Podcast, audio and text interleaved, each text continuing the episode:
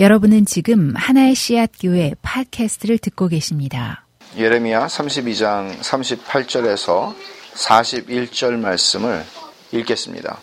그들은 내 백성이 되겠고 나는 그들의 하나님이 될 것이며 내가 그들에게 한 마음과 한 길을 주어 자기들과 자기 후손의 복을 위하여 항상 나를 경외하게 하고 내가 그들에게 복을 주기 위하여 그들을 떠나지 아니하리라 하는 영원한 언약을 그들에게 세우고 나를 경외함을 그들의 마음에 두어 나를 떠나지 않게 하고 내가 기쁨으로 그들에게 복을 주되 분명히 나의 마음과 정성을 다하여 그들을 이 땅에 심으리라. 아멘. 아, 아침에는 우리가 하나님의 은혜에 이르는 길, 하나님을 아는 지식에 이르는 길은 회개다. 그렇게 말씀을 드렸죠. 근데 회개의 장애물이 어, 존재합니다. 회개의 장애물은 뭔가 하면 어, 하나님을 오해하고 있으면 회개할 수가 없습니다. 하나님에 대한 오해는 우리를 복음적인 회개로 어, 이끌지를 않아요. 그러니까 탕자를 한번 생각해 보세요. 탕자가 비참한 처지가 됐습니다. 비참한 처지가 됐는데 그로하여금 아버지 집으로 돌이킬 수 있도록 회, 회개죠 그게 돌이킬 수 있도록 어, 만들어준 것이 무엇일까요? 그것은 아버지에 대한 신뢰였습니다. 아버지한테 갔다가는 어, 웬걸 두들겨 맞고 다시 쫓겨난다. 이런 생각이 있었으면 그는 아버지 집으로 돌아갈 생각을 엄두도 내지 못했을 것입니다. 그러나 아버지가 자기가 지금까지 알아온 그 아버지는 자기를 어, 떻든 받아줄 것이라고 하는 기대가 있었기 때문에 아버지한테 갈 수 있었던 것이죠. 그래서 오늘 우리가 다루어야 하는 것은 하나님의 선하심을 아는 지식이라는 것입니다. 하나님을 아는 것은 곧 하나님의 선하심을 아는 것입니다. 그러면 이것은 굉장히 상투적인 표현처럼 들리죠. 왜냐하면 하나님이 선하시다는 것은 보통 다 말하는 것이니까. 그러나 어, 따지기 시작하면 우리가 하나님의 선하심을 얼마나 신뢰하지 못하는가 하는 것들을 우리는 확인하게 됩니다. 뭐 쉬운 예로 여러분들이 살아오면서 여러분의 삶 속에서 있었던 정말 이 일만큼은 내 인생에서 지워버리고 싶은 일, 혹은 이런 일은 내 인생에서 일어나지 않았었더라면 정말 좋았을 일. 이거는 내가 실수한 거, 내가 실패한 거하고 상관없이 운명적으로 혹은 환경적으로 나에게 주어져서 이러지 않았었더라면 이것만 좀 없었더라면 훨씬 내가 좀 자유할 수 있고 그럴 텐데 라는 생각들이 많은 사람들에게 있어요. 그러나 성경이 얘기하고 있는 것은 하나님이 허락하지 않으면 참새 한 마리도 땅에 떨어지지 않고 머리카락도 하나님이 지키신다고 말씀하시잖아요. 말하자면 세상에 우연이라는 것은 신학적으로 존재하지 않습니다. 재수가 없어서 그런 건 존재하지 않습니다. 모든 것들은 하나님의 어, 섭리와 정하심 아래서 이루어지는 일들이고 내 인생의 그 어떤 사건, 그 어떤 별 볼 일 없어 보이는 그 모든 일들조차도 하나님께서 그 뜻 안에서 허락하시고 이끄시는 것이죠. 그렇다면 이런 질문을 하는 거예요. 하나님이 선하시다면 내 인생에 일어난 그 일은 어떻게 설명이 가능한가 하는 것이에요. 하나님이 선하신데 왜 내게 악한 일이 일어났냐는 거예요. 왜 그런 일이 일어날 때 하나님은 어디 계셨냐는 거예요. 엘리 위젤이 책에 쓴 것처럼 홀로코스트를 경험했던 유대인으로서 저 나무에 교수형이 돼서 죽어가는 유대인 아이 그 애가 죽어갈 때 하나님은 어디 계셨냐는 거예요. 이런 질문들이 우리한테는 많아요. 아주 최근에는 사람들은 세월호하고 그런 문제를 연결시키고 싶어 하기도 하고요. 하나님이 살아계시고 하나님이 선하신데 왜 그런 일들이 일어나는가? 사회적인, 역사적인, 민족적인, 세계적인 네팔에서의 이런 어마어마한 상상도 할 수 없는 인명을 앗아가는 이런 사건들이 어떻게 일어날 수 있는가? 뭐큰 거보다는 우리 인생에서 일어나는 우리의 과거 그래서 자서전을 쓴다는 것은 굉장히 중요하다고 생각을 해요. 믿는 사람들에게는. 자서전을 출판하라는 얘기가 아니라 자신의 인생을 확인되지 않은 인생의 어떤 챕터들이 있을 수 있어요. 설명되지 않는. 근데 우리는 보통 그런 아픔들이나 그런 것들을 묻어놓고 갑니다. 왜냐하면 그게 나에게 백해무익하기 때문에 거기에 내가 말려들기 시작하고 거기에 빠져들기 시작하면 하나님이 선하신데 왜 내가 이러, 이런 일을 격리하는 거예요. 그것은 과거와 현재 속에서 우리에게 일어나는 일들이거든요. 그런데 우리는 교회에서 하나님은 선하시다고 노래를 부를 수 있죠. 여기는 괴리가 생겨요. 내 가슴의 고백이 아닌 내 입술의 고백이 되는 거예요. 이런 문제들을 우리가 짚어보지를 않으면 우리는 늘 관념 속에서 그것을 신앙이라고 생각하고 산다는 거죠. 그래서 오늘 하나님의 선하심에 대해서 아는 것은 아, 굉장히 중요한 하나님을 안다면 하나님의 뭐를 안다는 거냐. 모세가 금송아지 섬긴 사건 이후에 하나님께서 나는 너희들을 데리고 가나안에 들어갈 수가 없다. 내가 거룩한 하나님인데 너희와 함께 가다가는 너희들을 다 도중에 죽여버릴 수밖에 없어서 난 너희하고 같이 못 간다. 그러나 내가 약속은 했기 때문에 천사를 보내서 가나안 땅에 네가 이스라엘 백성들을 다 데리고 들어갈 수 있도록 해줄게. 과업은 이 미션은 이룰 수 있게 해줄게. 그러나 나는 너희들하고 같이 안 가. 그때 모세가 어떻게 반응을 하던가요? 한 발자국도 움직이지 않죠. 우리는 때때로 인생에서 이런 어, 이 시간들을 만날 때가 있어요. 하나님께서는 네가 원하는 거는 나니 아니면 성공이니? 네가 원하는 거는 나냐 성공이냐? 네가 원하는 거는 나냐 지금 너를 고통스럽게 하는 문제를 해결하는 거냐? 전부 문제 해결 중심으로, 전부 문제 중심의 신앙이란 말이에요.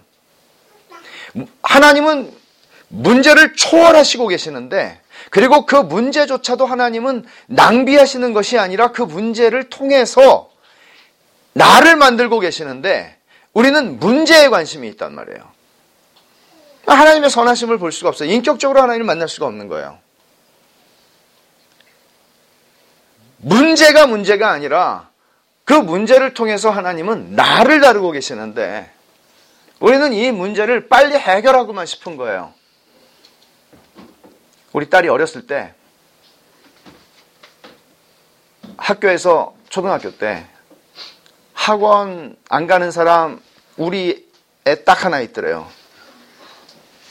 얘가 도전을 받아서 자기도 무슨 좀 책을 사달래. 그 문제집 같은 거, 학습지 같은 거. 그래서 사줬어요.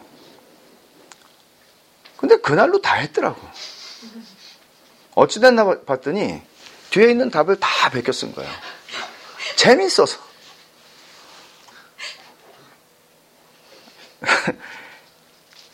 수학을, 수학을 산수 초등학교 때는 제가 이제 어, 가르쳤어요.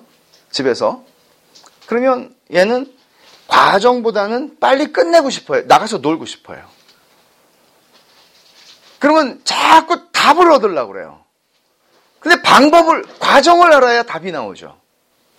근데 우리가 하나님 앞에서 그렇게, 우리가 웃잖아요. 이런 얘기를 하면.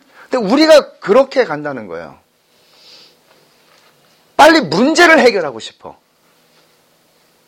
문제를 해결하는 거는 모세에게는 모세는 가면 돼요. 성공이 보장돼 있어요. 자기의 미션을 수행할 수 있어요. 그런데 안 가죠. 그리고 하나님 앞에 기도하는 마지막 기도가 뭔가 하면 출애굽기 33장에 18절. 하나님, 하나님의 영광을 보여주세요. 하나님이 간다고 이미 얘기를 했어요. 근데 모세는 하나님, 하나님의 영광을 보여주세요. 로이드 존스 목사님은 이 기도야말로 인간이 지상에서 할 수 있는 그보다 더, 더 고상하고 그보다 더 높은 기도는 없다. 하나님의 영광을 보여달라고 하는 것보다 더 얻을 수 있는 기도는 없다. 이 지상에서. 그런 얘기를 하죠. 자, 하나님의 영광을 보여달라고 그랬을 때 하나님께서 어떻게 대답을 하시는지 한번 출애굽기 33장 19절을 한번 가서 봅시다.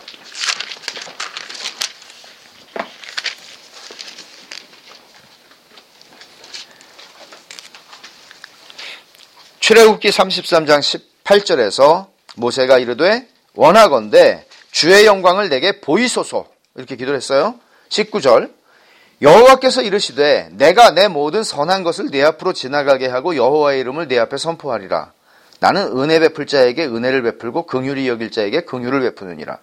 자, 모세가 하나님한테 보여달라고 그런 건 뭡니까? 주의 영광이에요. 근데 하나님이 모세한테 보여주겠다고 한 대답은 뭡니까? 나의 모든 선한 것. 그러면 글로리를 보여주십시오 그랬는데 all my goodness를 보여주겠다 이렇게 얘기를 해요. 하나님은. 그럼 무슨 관계가 있는 걸까요? 그리고 은혜 베풀 자에게 은혜를 베풀고 긍휼히 여길 자에게 긍휼을 베푼다. 말하자면 하나님은 이렇게 얘기를 하시는 거예요. 얘야, 너 영광을 보고 싶다 그랬지. 나의 영광을 보고 싶다 그랬지. 하나님을 보여달라는 얘기죠, 이거는. 근데 하나님을 보여준다는 것은 뒤에 보면 우리가 알지만 하나님은 당신의 성품을 나타내셨어요. 보여주셨어요, 그에게. 그게 뭔가 하면 선하심이에요. 하나님의 선하심을 본 거예요. 자, 모세를 한번 이해해 봅시다. 그 인생, 모세라는 한 인물을 한번 우리가 생각해 봅시다. 이 사람은 지금 첫 해, 불러내, 이스라엘 백성들을 애굽에서 불러내서 지금 시내산 앞에 있습니다. 3개월 차 됐어요. 앞으로 40년이라는 세월을 그는 광야에서 말 안 듣는 이 여러분 보세요. 출애굽기 보면 얼마나 한심해요. 민수기를 보면. 교회가 조그만 게 좋아요. 이 사람들이 교인이 200만이었어요. 어른 남자 이 60만 명이었으니까 적어도 200만 명이었어요. 초대형 교회. 역사상 이거보다 큰 교회가 없어요. 그런데 말은 지지리도 안 듣는 이 사람들을 데리고 가야 돼요. 4년 동안 가는 게 아니고 40년을. 어디서 우리는 여러분 같으면 그런 일을 알고 하나님께서 네가 좀 할래 그러면 모세가 몰라서 들어간 거거든요 여기 사실 그렇게 될 줄은 몰랐어요. 40년이나. 할 사람 없을 거예요.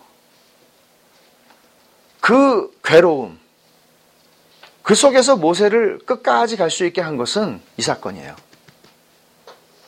하나님의 선하심을 본 거예요.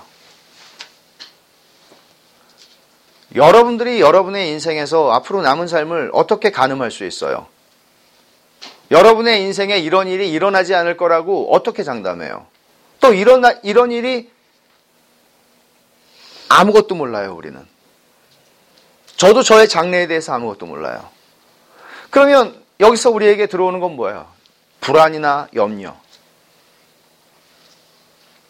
그리스도인들에게 하나님의 선하심을 믿는다. 하나님을 믿는다. 그래서 하나님의 선하심을 믿는다는 얘기예요.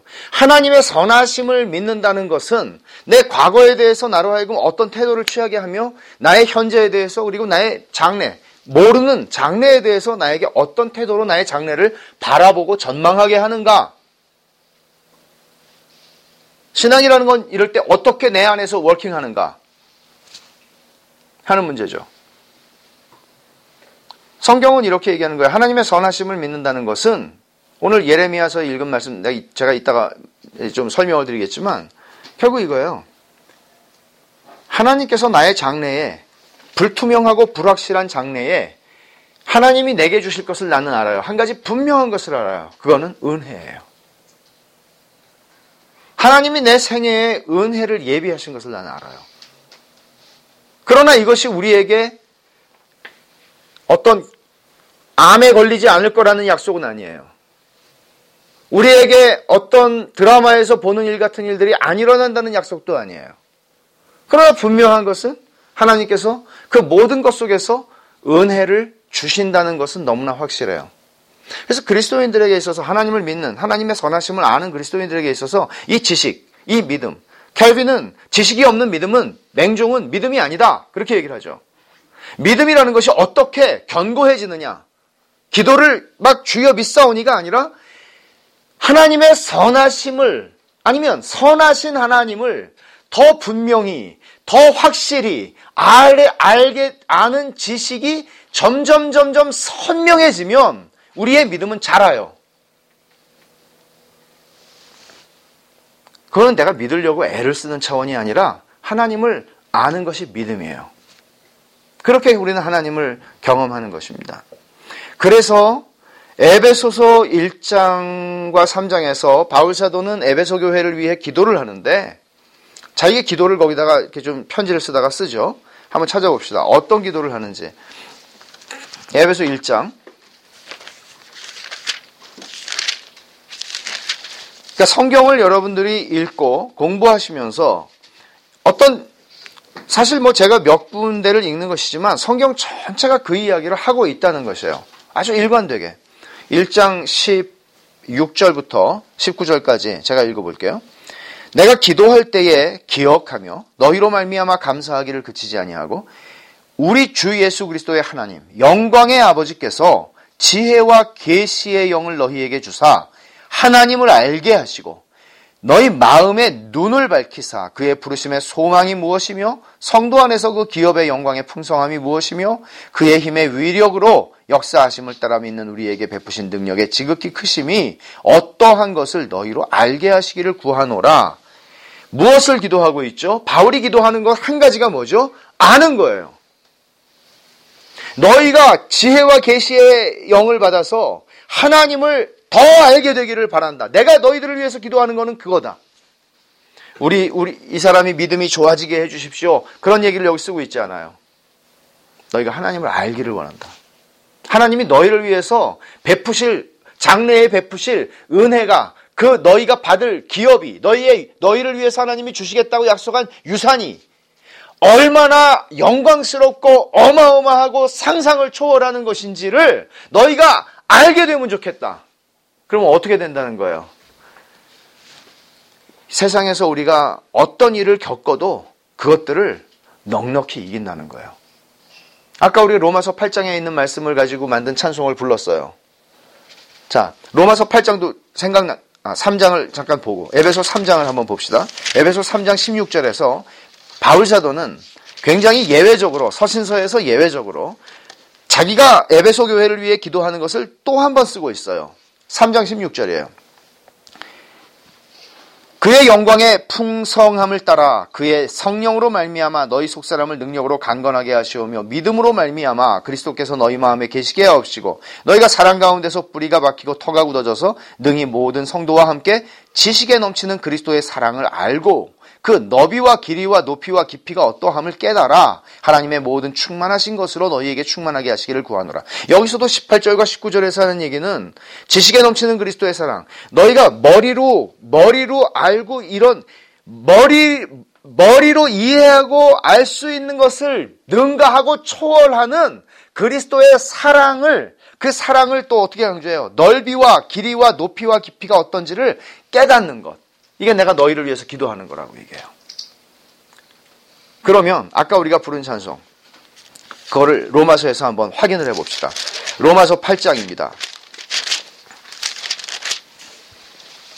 로마서 8장은 성경 전체에서 가장 중요한 장이라고 많은 신학자들은 얘기를 하죠. 로마서 8장을 작년에 우리 교회에서는 어, 전교인이 다 외우는 한 해 동안 다 외우기로 어, 했어요. 얼마나 유익한지 몰라요. 물론 뭐 다 외운 건 아니고 어, 말 잘 듣는 사람들이 좀 외웠고 8장 37절을 한번 보세요. 그러나 이 모든 일에 우리를 사랑하시는 이로 말미암아 우리가 넉넉히 이기느니라. 이 모든 일이라고 하는 게 어떤 거예요? 35절을 보세요. 누가 우리를 그리스도의 사랑에서 끊으리요? 환란, 곤고, 박해, 기근, 적신, 위험, 칼. 이거는 그들이 현실적으로 당하고 있는 문제들이었습니다. 두려움이었습니다. 그래서 시편을 인용하면서 우리가 종일 주를 위해 죽임을 당하게 되고 도살당할 양같이 여김을 받았다고 얘기하죠. 그러나 이 모든 일에 우리를 사랑하는 이로 말미암아 우리가 넉넉히 이긴다. 다시 말하면 여러분들이 하나님을 사랑하는 사랑으로 이긴다고 말하지 않아요. 내가 하나님을 얼마나 사랑하느냐 하는 정도, 내가 얼마나 하나님을 믿느냐 하는 것에 의해서 내가 이긴다고 말하지 않아요. 그리스도인은 여기에 쓴 그대로 우리를 사랑하시는 이로 말미암아 우리가 이기는 거예요. 조금 이따가 제가 설명했지만 이게 신앙의 그 복음의 객관성이라고 얘기를 하는 거예요. 우리는 너무 주관적인 신앙에 신앙에 매이기가 쉬워요. 그래서 전부 내 마음 상태에 따라서 오르락내리락 하죠. 신앙이. 굉장히 어, 미숙한 것이에요. 그래서 에베소 교회를 위해서 바울 사도가 이렇게 기도를 하는 것을 보면 결국 오늘 우리가 이번 수양회에서 가지고 있는 주제 하나님을 깊이 알아간다는 것은 이거보다 더 중요한 명제, 이거보다 더 중요한 부르심, 이거보다 더 중요한 과제는 없어요. 우리에게.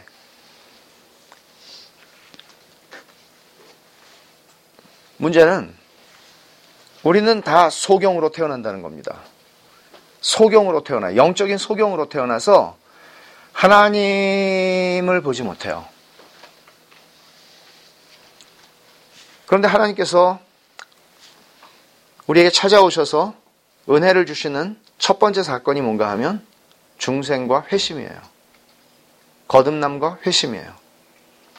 참 놀라운 것은 어, 저희 동네에 있는 대형 교회 어, 대학부 집회를 몇 년 전에 설교를 했는데 제가 첫 시간에 중생과 회심이라고 하는 주제를 다뤘어요. 근데 사실 그 청년들은 다 부모님들이 교회 중직자들인 경우가 많이 있었어요. 근데 그들이 설교를 듣고 나서 그룹으로 모여서 이제 다 이야기를 나누는데 나중에 피드백을 들어보니까 중생과 회심에 대해서 처음 들어봤다 그래요. 니고데모에게 네가 거듭나지 않으면 하나님 나라를 볼 수 없다고 얘기를 하셨고 거듭남이라고 하는 것은 이토록 중요한 주제임에도 불구하고 교회를 다니면서 들어보질 못했다는 것이에요. 굉장히 충격을 받았어요. 굉장히 충격을 받았어요. 왜 그럴까요? 왜 그럴 것 같아요? 거듭남이라고 하는 것은 바람 같은 역사라고 주님이 말씀하셨어요. 신비한 일이에요. 성령이 하시는 일이에요. 성령이 독단적으로 하시는 일이에요. 나하고 같이 하시는 일이 아니라 성령께서 오셔서 죽은 영혼을 살리시는 신비한 역사예요. 하나님의 생명이 죄인의 속에 심겨지는 것이에요. 씨를 심으시는 일이에요. 그럼 우리는 회심이라고 하는 것으로 의식적인, 내가 의식적으로 믿음과 회개로 반응하는 것이 회심이죠.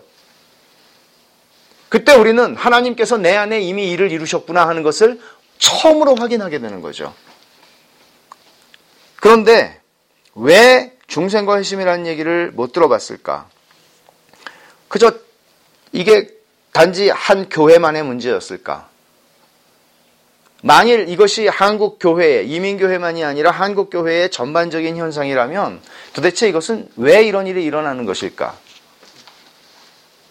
이미 정확하게 말할 수는 없지만 20년 이상이 된 한국 교회에서 20년 정도 된 그 어떤 변화가 있어요.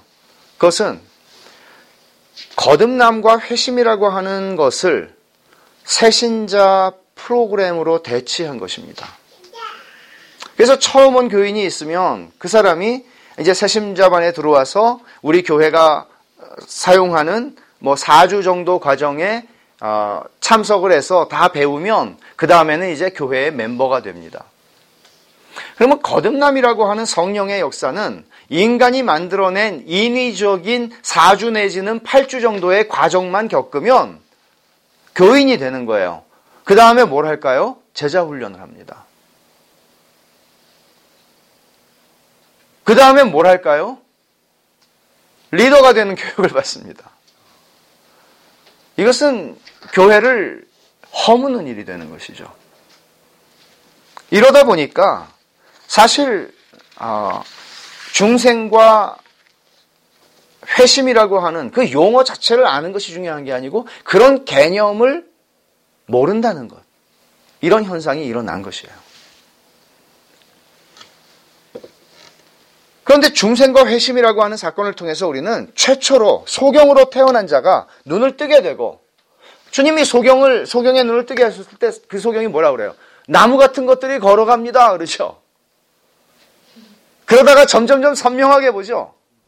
우리가 처음으로 눈이 떠졌을 때 드디어 뭔가 걸어다니는 움직임을 보는 거예요. 하나님이라고 하는 존재에 우리의 눈이 띄어지고 그 다음에 하나님의 선하심이라고 하는 것을 처음으로 작든지 크든지 어떤 사람들은 나이가 먹어서 회심, 할수록그 경험은 커요. 저같이 모태신앙이고 어려서부터 교회 잘 나가고 그런 사람들은 별또 그 중학교 때 특별히 회심의 어떤 경험을 하고 크지는 않아요. 왜냐하면 나룻배 돌리기가 쉽겠어요? 항공모함 돌리기가 쉽겠어요? 지금까지 살아온 삶을 뒤집어야 되는데 보통 일이 아니죠. 근데 그 첫 경험이라고 하는 것이 하나님의 선하심에 눈을 뜨는 것이에요. 그러면 이제 시작이에요. 이제 시작이에요. 이제부터 평생의 과정을 통해서 하나님은 우리의 오해들을 벗겨내고 우리의 약한 시력을 강하게 만드셔서 하나님을 선명하게 뭐 하나님의 선하심을 선명하게 보게 만든다는 거죠. 그럼 제가 오늘 그것을 좀 어, 간단하게 설명을 드릴게요. 음, 자, 저는 하나님의 선하심을 설명할 때 제일 먼저 제가 다루는 주제는 하나님이 세상을 창조하신 목적이 무엇인가 하는 것으로 다뤄요. 하나님이 왜 창조하셨을까 하는 것입니다. 성경이 그것에 대해서 말하고 있나요? 하나님이 세상을 창조하신 목적이 뭐죠? 이 거대한 이야기에서 우리는 내가 왜 이 땅을 살아야 하는지 하는 이야기를 발견할 수 있는 거예요. 큰 그림 속에서. 그러면 이 질문에 대해서 먼저 제가 이런 질문을 던지죠. 하나님이 세상을 창조하기 전에, 천지를 창조하기 전에, 태초에 하나님이 천지를 창조하시니라 그 전에 하나님 뭘 하셨을까요? 왜냐하면 하나님이 영원히 거하시는 분이기 때문에 태초를, 태초에, 태초라는 시점이 있었단 말이에요. 그죠? 그 전에 하나님 뭐 하셨을까요? 영원토록. 하나님 뭘 하셨을까요? 자, 이 질문에 대해서 또 하나의 질문을 제가 던질게요. 하나님 몇 분이십니까?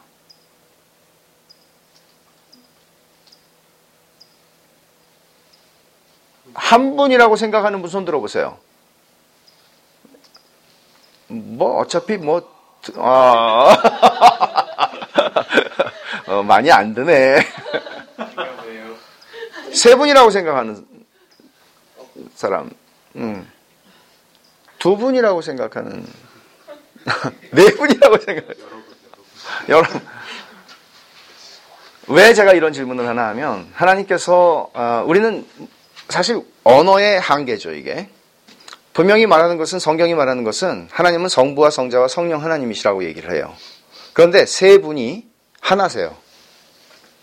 이게 이제 우리가 언어로 설명할 수 있는 최대한이에요.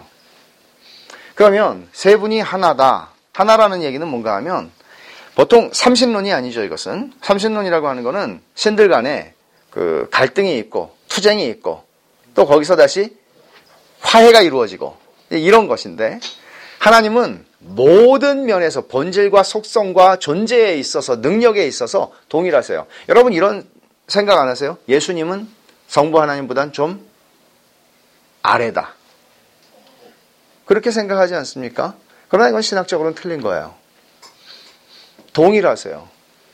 주님은 우리를 구원하시기 위해서 예수님께서는 그 역할로 스스로를 제한하신 것입니다. 자원하여 순종하시는 것입니다.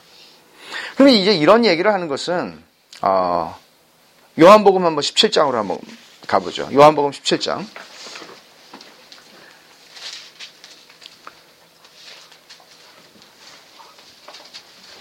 요한복음 17장은 예수님이 십자가를 지시기 전에 마지막으로 기도하신 내용을 담고 있는 중요한 성경인데 요한복음 17장 5절을 보면 이렇게 주님이 1절을 아, 먼저 보죠. 예수께서 이 말씀을 하시고 눈을 들어 하늘을 우러러 이르시되 아버지여 때가 이르렀사오니 아들을 영화롭게 하사 아들로 아버지를 영화롭게 하게 하옵소서. 때가 이르렀다. 요한복음의 특징적인 표현이에요. 때. 그것은 십자가를 지시는 때입니다. 십자가를 지시는 때가 왔어요. 그러니 아들을 영화롭게 하십시오. 나를 영화롭게 해주십시오. 그래서 아들로 아버지를 영화롭게 하게 하옵소서. 기도를 이렇게 시작하세요. 5절을 보세요. 아버지여 창세전에 내가 아버지와 함께 가졌던 영화로서 지금도 아버지와 함께 나를 영화롭게 하옵소서. 창세 전에라고 말하죠. 요한이 지금 이걸 듣고 있는 겁니다. 주님이 기도하시는 것을 요한이 듣고 들었기 때문에 쓴 거예요. 그러면 요한이 이 얘기를 듣는데 자기하고 밥을 3년 동안 같이 드신 분이에요, 이분이. 그런데 이분이 기도를 하시는데 아버지께 기도를 하시는데 아버지 우리가 세상을 창조하기 전에 같이 누렸던 영광이 있지 않습니까? 라고 기도를 하시는 거예요. 그러면 여러분 같으면 어떻게 반응하시겠어요? 나하고 같이 갈릴리를 3년 동안 거닐고 예루살렘을 다녔던 분이에요. 그분이 하나님이라는 것 알았어요. 메시아라는 것 알았어요. 그런 기적을 행하시는 분이라는 걸 봤어요. 그런데 이분이 창조주 하나님이라는 거예요. 우리가 세상 창조하기 전에 라고 말씀하시는 거예요. 근데 뭘 하셨다는 거예요? 벌써 여기서 아버지요. 기도하시면 두 분이잖아요. 기도하시는 분은 주님이시고, 기도를 받으시는 분은 아버지시죠. 여기서 기도하고 올라가서 받고 한 게 아니라고요. 그러면 성부, 성자, 성령 세 분이라고 얘기를 하는데 여기서 주님이 기도하시는 내용의 핵심이 뭔가 하면 창세 전에 내가 아버지하고 영광을 누렸다는 얘기를 해요. 영화로서. 아버지와 함께 가졌던 영화. 그럼 여러분, 글로리라는 단어예요. 이 단어는 종교적이고 추상적이에요, 단어가. 아까 모세가 기도했던 것 얘기했잖아요. 그러면 영광을 누리셨다. 이걸 어떻게 우리는 이해를 할 수 있는가? 조나단 에드월즈는 이거를 굉장히 쉽게 설명을 했는데 어떻게 설명을 하나 하면 영광을 누리셨 자, 잠언을 한번 가 봅시다. 잠언 8장. 잠언 8장 30절.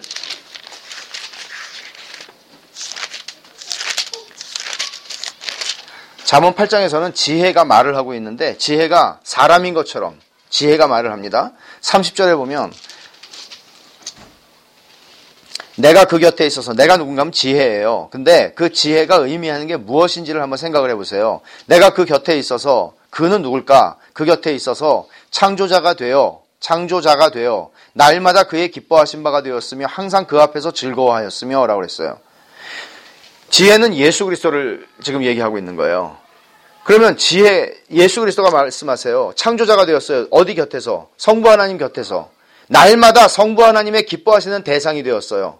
그리고 항상 성부 하나님 앞에서 즐거워했어요. 성부 하나님을 즐거워했어요. 그러니까 성부 하나님과 성자 하나님의 관계는 어떤 관계인가 하면 서로를 바라보시면서 기쁨을 누리시는 관계예요.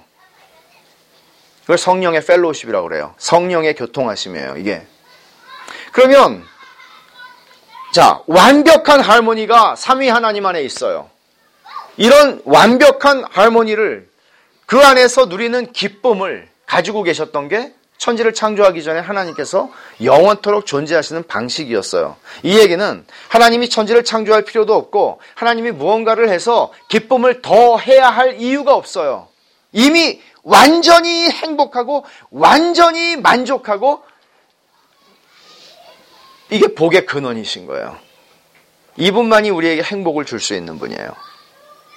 그래서 사람을 하나님의 형상으로 창조하셨다고 얘기를 하죠. 그러면 여러분 사람을 창조하셨는데 천지를 다 창조하고는 그러니까 엿새째 마지막에 창조한 게 사람이에요.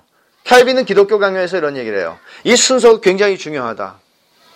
하나님께서 사람을 창조하시는데 사람이 창조의 꽃이고 열매라는 거죠.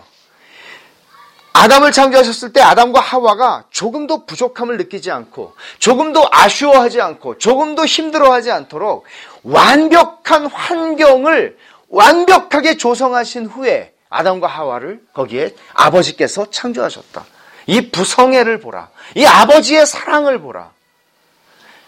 창세기 1장을 통해서도 우리는 하나님의 어마어마한 사랑과 선하심을 본다는 거죠. 그런데 더 나아가서 2장에서 하나님은 아담이 혼자 있는 게 별로 좋지 않았다. 처음으로 좋지 않았다는 표현을 쓰시죠. 아담이 결어 외롭다고 하나님 앞에 40일 동안 금식 기도를 했다는 얘기는 없어요. 아담 자신이 외로움이라는 정서를 느끼기도 전이었을 거라고 생각합니다. 외롭다는 생각조차도 하지 못했을 때 하나님이 아담을 먼저 아시고 보셔서 그의 필요를 채우시는 거죠. 그것도 아담한테 일어나서 너 저기 가서 모, 모래 좀 퍼와라. 진흙 좀 퍼와라. 그리고 좀 잘 이겨가지고 좀 한번 네가 원하는 모양으로 한번 좀 만들어봐.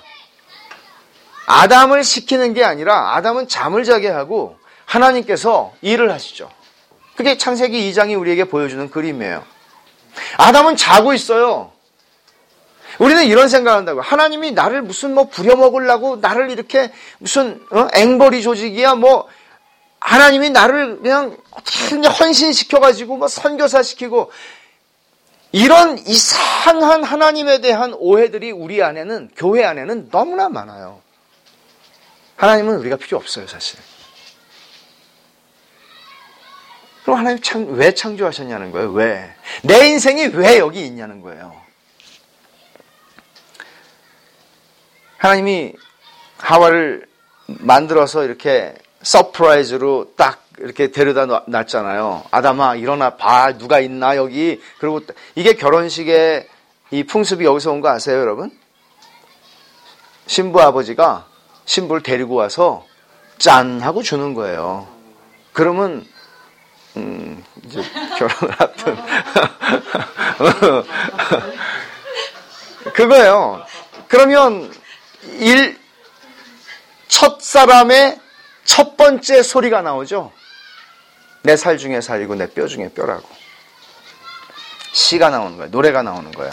하나님의 선하심에 대한 탄성이에요.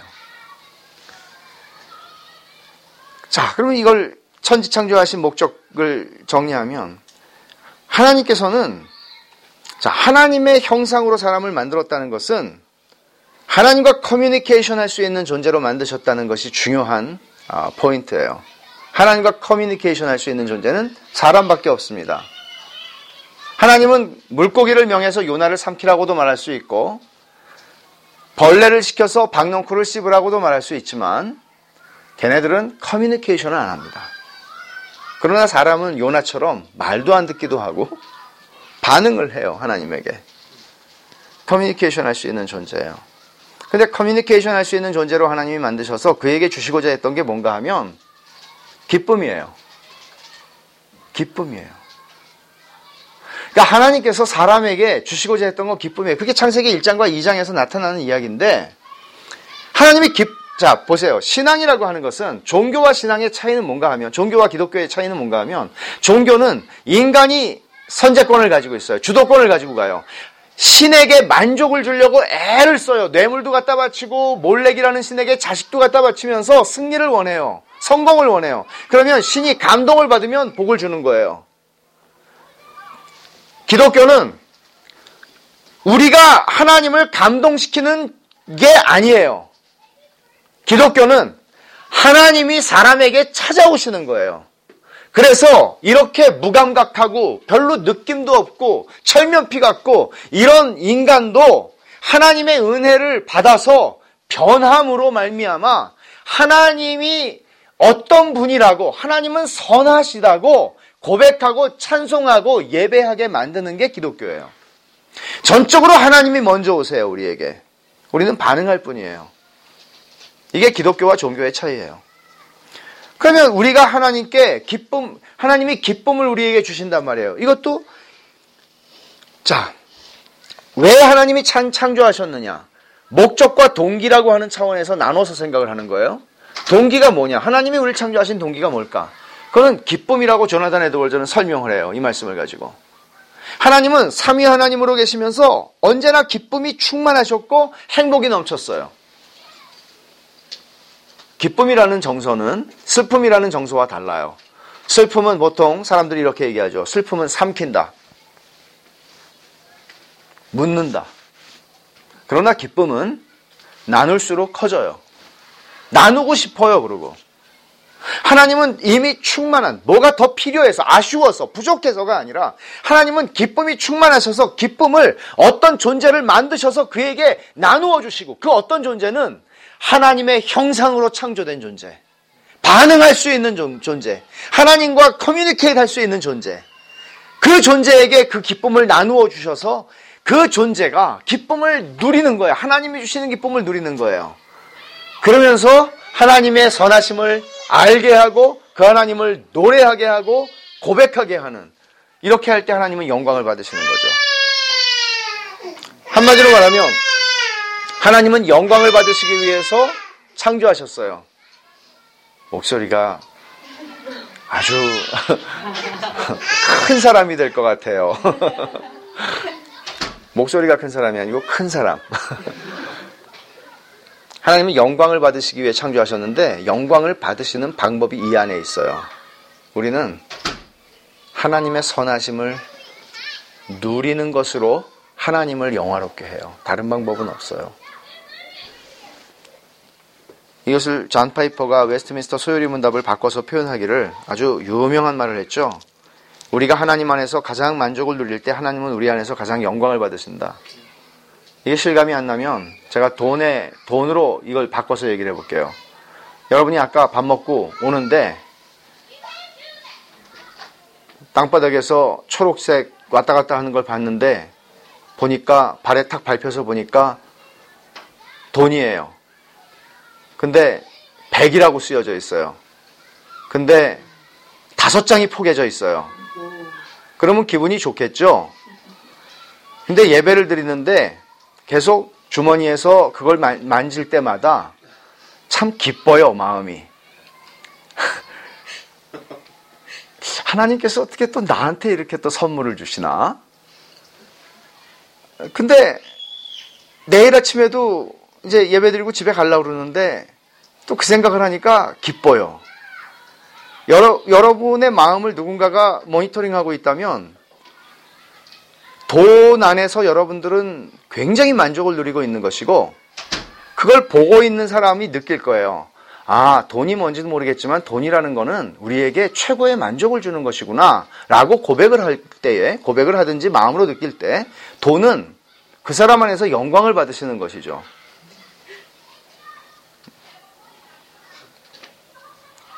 아침에 우리가 읽은 출애굽기 20장에 있는 말씀을 한번 생각해 보세요. 10계명을. 너는 나 외에는 다른 신들을 내게 두지 말라. 하나님 말씀하시는 거죠. 약속하시는 거죠. 내가 충분해 너에게는. 내, 나, 내가 너희에게는 충분해. 너희의 평생에 충분해. 영원토록 충분해. 하나님의 창조의 목적을 이루는 것은 이루고 사는 것은 선교사가 되는 것이 아니고 목사가 되는 것이 아니고 헌신해서 어디 빈민들과 함께 사역을 하는 것이 문제가 아니고 하나님을 하나님의 선하심을 알고 그것을 즐거워하는 것입니다. 만족하는 것입니다. 그래서 이것은 믿음의 선한 싸움이에요. 믿음의 선한 싸움은 복음을 전하는 것 이전에 믿음의 선한 싸움은 내가 하나님의 선하심 안에서 자족하는 것입니다. 내 삶의 현재에 만족하는 것이에요. 자, 조금 다른 질문을 하죠. 우리는 하나님의 선하심을 어떻게 확인할 수 있을까요? 우리 인생에서 그것을 확인하려고 하면 우리는 번번이 실패하기가 쉽습니다. 잘 될 때, 내 삶이 착착착착 원하는 대로 진행이 되는 사람은 없습니다. 그런 사람이 그 삶에서 하나님의 선하심을 확인하려고 한다면 그것은 오래 가지 않습니다. 때때로 우리는 막 감격해서 말할 때가 있죠. 야, 하나님께서 들어주셨어. 하나님 너무 좋으셔. 근데 어떤 일이 터졌어요. 그때는 그런 소리를 못하죠. 우리의 삶에서 일어나는 일을 통해서 우리는 하나님의 선하심을 확인하지 않아요. 그러면 어떻게 확인하라는 얘기예요? 보통 번영 신학이라고 얘기하는 그 prosperity gospel이라고 하는 뭐 조엘 오스틴이라든지 뭐 조엘 오스틴만 잡는데 장로교 감리교 할 거 없이 지금 너무나 그런 메시지가 많아요. 근데 이 메시지는 뭐라고 얘기를 하나 하면 선하신 하나님을 매일 당신의 믿음의 승리의 삶을 통해 확인하세요라고 얘기해요. 미치는 거예요, 이게. 이거는 고문이에요. 사기예요. 성경은 그렇게 말하지 않거든요. 하나님은 복음이라고 하는 십자가의 복음이라고 하는 창을 우리에게 여셨어요. 우리는 그 창문을 통해서만 하나님의 선하심을 너무나 선명하게 확인해요. 그 외에 우리 인생에서 하나님의 선하심을 확인하려고 하는 어떤 사건을 통해서 확인하려고 하면 여러분들은 번번이 섰다 넘어졌다 섰다 넘어졌다를 반복할 수밖에 없습니다. 자, 그럼 무슨 얘기를 하는 것인지를 봅시다. 로마서 3장 25절과 로마서 5장 8절을 우리가 두 군데를 복음이라고 하는 것이 하나님께서 뭘 하고자 하신 것인지 제가 말했죠. 십자가를 제멋대로 해석하는 사람들이 적지가 않아요. 십자가를 저는 중학교 때 은혜를 받고 나서 회심을 하고 교회 가서 저녁 때 혼자서 기도하는 시간을 가진 어, 한 시절이 있었어요. 너무 마음이 뜨거워서. 그러면 항상 나에게는 그 나는 내 신앙을 눈물로 확인했어요. 그래서 교회 예배당에 가면 십자가가 이렇게 있었어요. 그거를 눈물이 떨어질 때까지 쳐다봐야 돼. 눈물이 안 떨어지면 집에 가도 너무 허전해요. 하나님한테 인정받지 않고 온 느낌이에요.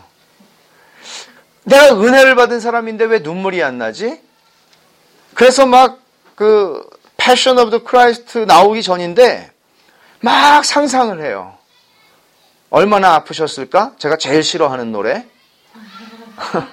그런 식의 노래. 우리의 그 어떤 센티멘탈한 이 쪽으로 우리의 신앙을 끌고 가려는 그런 노래들. 그렇게 이제 했어요. 근데 사실은 십자가의 복음이라고 하는 것을 통해서 하나님이 계시하시고 싶어 하셨던 하나님의 하나님이 하나님의 성품이 있어요. 그거를 우리는 주목해야 되는데 그걸 못 본 거죠. 자, 3장 25절을 먼저 보죠. 로마서 3장 25절. 이 예수를 하나님이 그의 피로써 믿음으로 말미암는 화목제물로 세우셨으니 이는 하나님께서 길이 참으시는 중에 전에 지은 죄를 간과하심으로 자기의 의로우심을 나타내려 하심이니라고 말합니다. 자, 한 가지는 분명합니다. 지금 십자가를 얘기하고 있는 건데 자기의 의로우심을 나타내려 하심이라. 자기의 의로우심을 우리에게 증명하시기를 원하셨어요. 하나님은 의롭다는 것을. 5장을 가보죠. 5장 8절. 우리가 아직 죄인 되었을 때에 그리스도께서 우리를 위하여 죽으심으로 하나님께서 이것도 십자가를 얘기하고 있는 겁니다. 하나님께서 우리에 대한 자기의 사랑을 확증하셨느니라라고 얘기하죠. 자, 3장 25절에서는 하나님의 공의, 의로우심을 얘기하고 5장 8절에서는 하나님의 사랑을 확증했다고 얘기하죠. 이 두 가지가 십자가를 통해서 하나님이 우리에게 증명하시고 싶으셨던 하나님의 성품입니다. 그러면 공의의 이 의로우심의 부분을 좀 더 자세히 살펴보죠. 제가 질문할게요. 이, 이 25절을 이해하기 위해서 중요한 부분. 자, 하나님이 길이 참으신다라는 표현이 있으면서 전에 지은 죄를 간과하셨다 그랬어요. 전에 지은 죄가 뭘 얘기하는 걸까요? 전에 지은 죄. 여러분이 예수 믿기 전에 지은 죄입니까? 이 전에 지은 죄라는 게 무엇을 얘기하는 것 같습니까? 이것은 예수 그리스도께서 십자가를 지셨던 그 역사상의 시점이 있는데 그 이전에 지었던 죄를 얘기하는 거예요. 아담부터 시작해서. 그러면 그 이전에 지었던 죄를 하나님이 그동안 어떻게 하셨다는 얘기죠? 간과하셨다고 얘기를 하고 있죠? 간과하셨다. 간과하셨다는 말의 원래 뜻은 뭔가 하면 눈 감아줬다는 얘기입니다. 봐줬다는 얘기예요. 만약에 하나님이 죄를 어떤 수단과 어떤 방법을 통해서 봐주실 수 있는 하나님이며 그 하나님은 의로운 하나님이 아니죠. 그렇잖아요. 의로운 하나님은 죄값을 공정하게 치르게 하시는 분이 의로운 하나님이죠.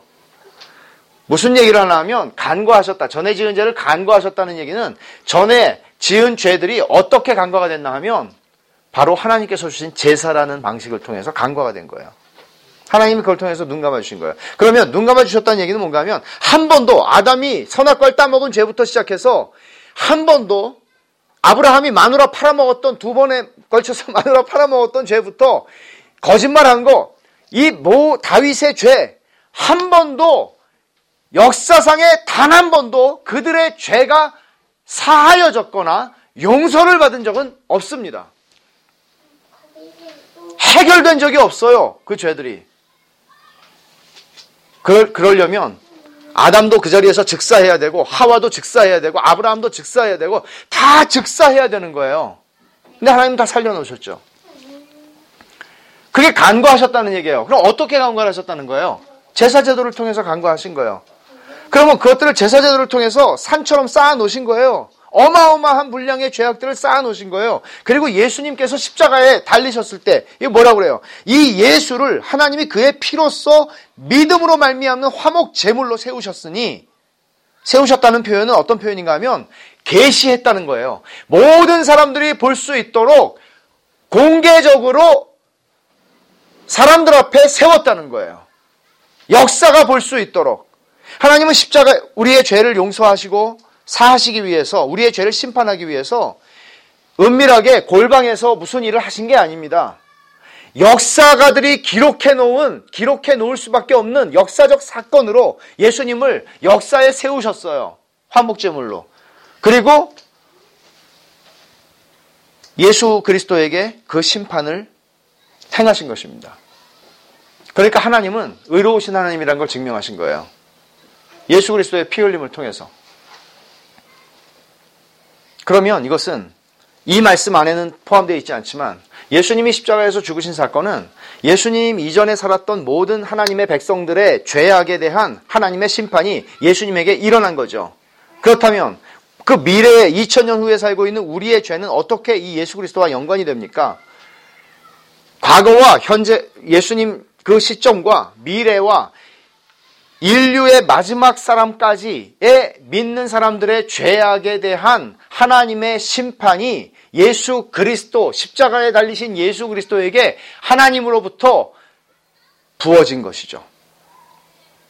그렇다면 여러분들이 캐톨릭에서 말하는 것처럼 영세를 받거나 유아세례를 받을 때 죄가 사하여지고 그 이후에 짓는 죄는 계속해서 고해를 함으로써 해결해 나가야 하는 것이 아니라 우리의 죄는 예수 믿는 사람의 죄는 그가 믿는 순간 스무 살에 믿었으면 스무 살까지의 죄가 사해지는 게 아니라 그 사람의 자, 과거와 현재와 장래의 모든 짓게 될 죄까지도 2000년 전에 그리스도 예수를 십자가에 매달았을 때 하나님이 내 죄를 내가 예수 그리스도 안에 있어서 나에 대한 하나님의 심판을 그리스도에게 부으셨다는 얘기죠. 이거는 선, 분명해야 돼요, 이게. 이게 너무나 중요한 문제예요. 그러니까 그러면 여러분 그 다음에 우리는 요한일서에서 죄를 자백하라고 그러죠. 왜 해야 돼요? 다 용서받았는데 왜 해야 되죠? 이것은 관계를 위해서 하는 거예요. 여러분 부모님한테 부모님이 정말 모르는 일인데 들으면 까무라칠 일을 한 적이 있습니까? 뭐 까무라치지는 않아도 찝찝한 짓을 하면 쳐다보기 힘든 거예요. 부부 사이에도 그렇고 부모 자식 간에도 그렇고 좀 찜찜한 게 있으면 쳐다보기 힘들어요. 그 찜찜한 게 있는 분들은 또 설교를 시작하면 이렇게 성경만 봐요. 목사를 안 쳐다보는 경우가 많아. 어떻든 우리는 참 눈이 말하기 때문에 힘든 사람들이에요. 눈이 말하기 때문에. 자백을 하는 것은 우리의 죄를 새롭게 용서받아야 하기 때문이 아니라 아버지와의 내가 죄가 있으면 아버지 앞에 막힘이 있기 때문에 우리가 그것을 함으로써 아버지와 회복이 되는 이게 회개예요. 아까 얘기했던. 그러면 이것이 하나님의 의로우심을 나타낸 것이라고 얘기를 하는데 우리는 너상 5장 8절만 얘기하거든요. 아버지께서 자기의 우리에 대한 자기의 사랑을 확증하셨다. 십자가는 사랑이다. 천만에요. 그러기 때문에 복음이 힘이 없는 거예요. 그러기 때문에 복음이 하나님의 선하심으로 이어지지를 않아요. 싸구려가 되니까. 이거를 어, 이사야서에서 한번 확인을 하죠. 이사야 53장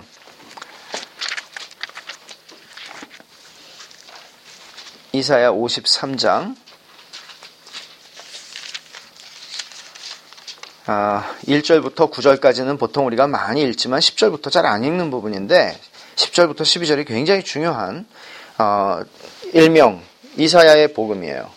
자, 10절 이 한 구절만 오늘 볼 텐데 어, 여호와께서 그에게 상함을 받게 하시기를 원하사 그랬는데 그가 누굴까요? 예수님이에요. 상함을 받게 하시기를 원하사 질고를 당하게 하셨은즉 그의 영혼을 속건 제물로 드리기에 이르면 그가 씨를 보게 되며 그의 날은 길 것이요 또 그의 손으로 여호와께서 기뻐하시는 뜻을 성취하리로다. 이게 십자가의 사건을 지금 얘기하고 있는 거거든요. 십자가에서 예수님이 상했다. 근데 상함이라고 하는 표현은 히브리 히브리어는 굉장히 강한 표현이에요. 이렇게 즙을 짤 때 아주 그냥 확 눌러서 짜는 으깨어 버리는 산산조각을 내는 그냥 뭐 피가 잠깐 났다 이런 게 아니라 그런 강한 표현이에요. 상함을 받게 하시기를 원하사 이 원한다는 표현이 뭔가 하면 여기에 이 원한다는 단어가 명사와 동사로 두 번 나와요. 이 구절에.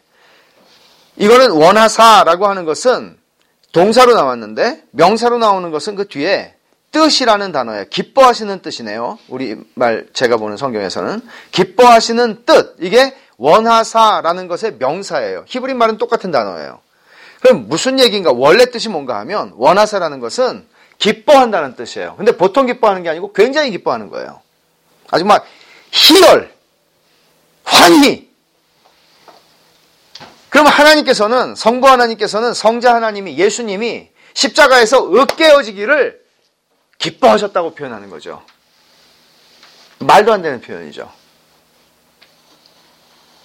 그렇게 해서 예수님은 십자가에서 당신의 손으로 여호와께서 기뻐하시는 뜻을 하나님의 기쁨을 성취했다라고 얘기해요.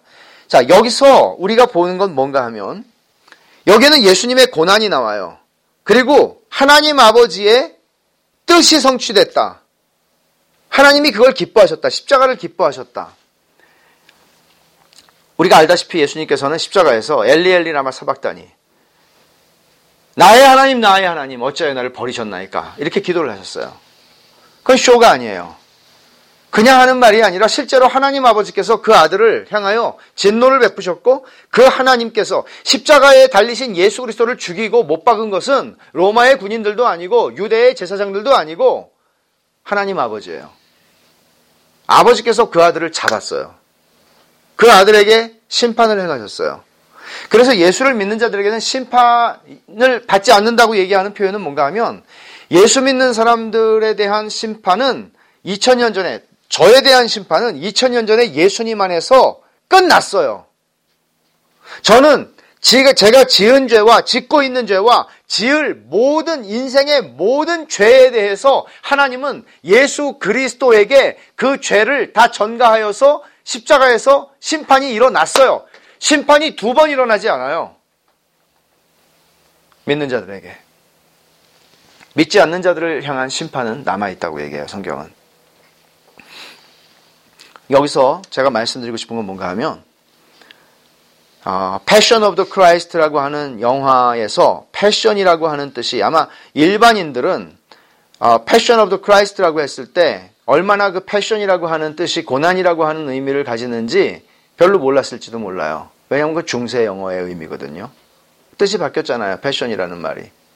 중세 때는 패션이라는 말은 중세 영어에서는 그냥 고난이었어요. 고난. 근데 왜 고난이라는 의미가 지금은 정열, 열정 이런 걸로 바뀌었을까요? 클로, 어, 맥클롱이라고 하는 사람이 이렇게 설명을 해요. 이 고난이라고 하는 것이 열정으로 바뀐 데에는 어떤 대가를 지불하더라도 어떤 희생을 지불 희생을 당하더라도 내가 어떤 고통을 당하더라도 포기할 수 없는 어떤 것 이 열정이죠. 고통, 희생, 대가가 열정이 된 거예요. 그러니까 여기서 예수 그리스도의 고난이라고 하는 것, Passion of the Christ가 분명히 있어요. 그리스도의 고난이 있어요. 그것으로 하나님의 기쁘신 뜻을 성취하셨어요. 상함을 받으셔서. 그런데 여기에는 뭐가 있는지 아세요? Passion of the Christ만 있는 게 아니고 Passion of God이 있어요. 하나님 아버지의 패션이 있다고요. 당신의 아들을 고통스럽게 심판하여 죽이시는 대가를 지불하더라도 하나님께서는 포기할 수 없는 게 있으셨다고요. 그게 뭐예요? 그게 하나님의 자녀들이에요. 교회예요, 그게. 그래서 우리는 피값으로 사신 교회라는 얘기를 보통 하죠. 결국 그렇게 해서 이루어진 하나님의 교회는 하나님의 교회를 사로잡는 패션은 뭔가 하면 하나님께서 당신의 이름을 포기하지 않으시고 창조해, 창조할 때의 그 목적을 포기하지 않으시고 인간에게 다시 당신께서 충만한 기쁨이 되시고 하나님께서 인간의 유일한 행복의 충만한 원천이 되시기 위하여 그것을 회복시키시는 것이 하나님의 구원의 이야기예요.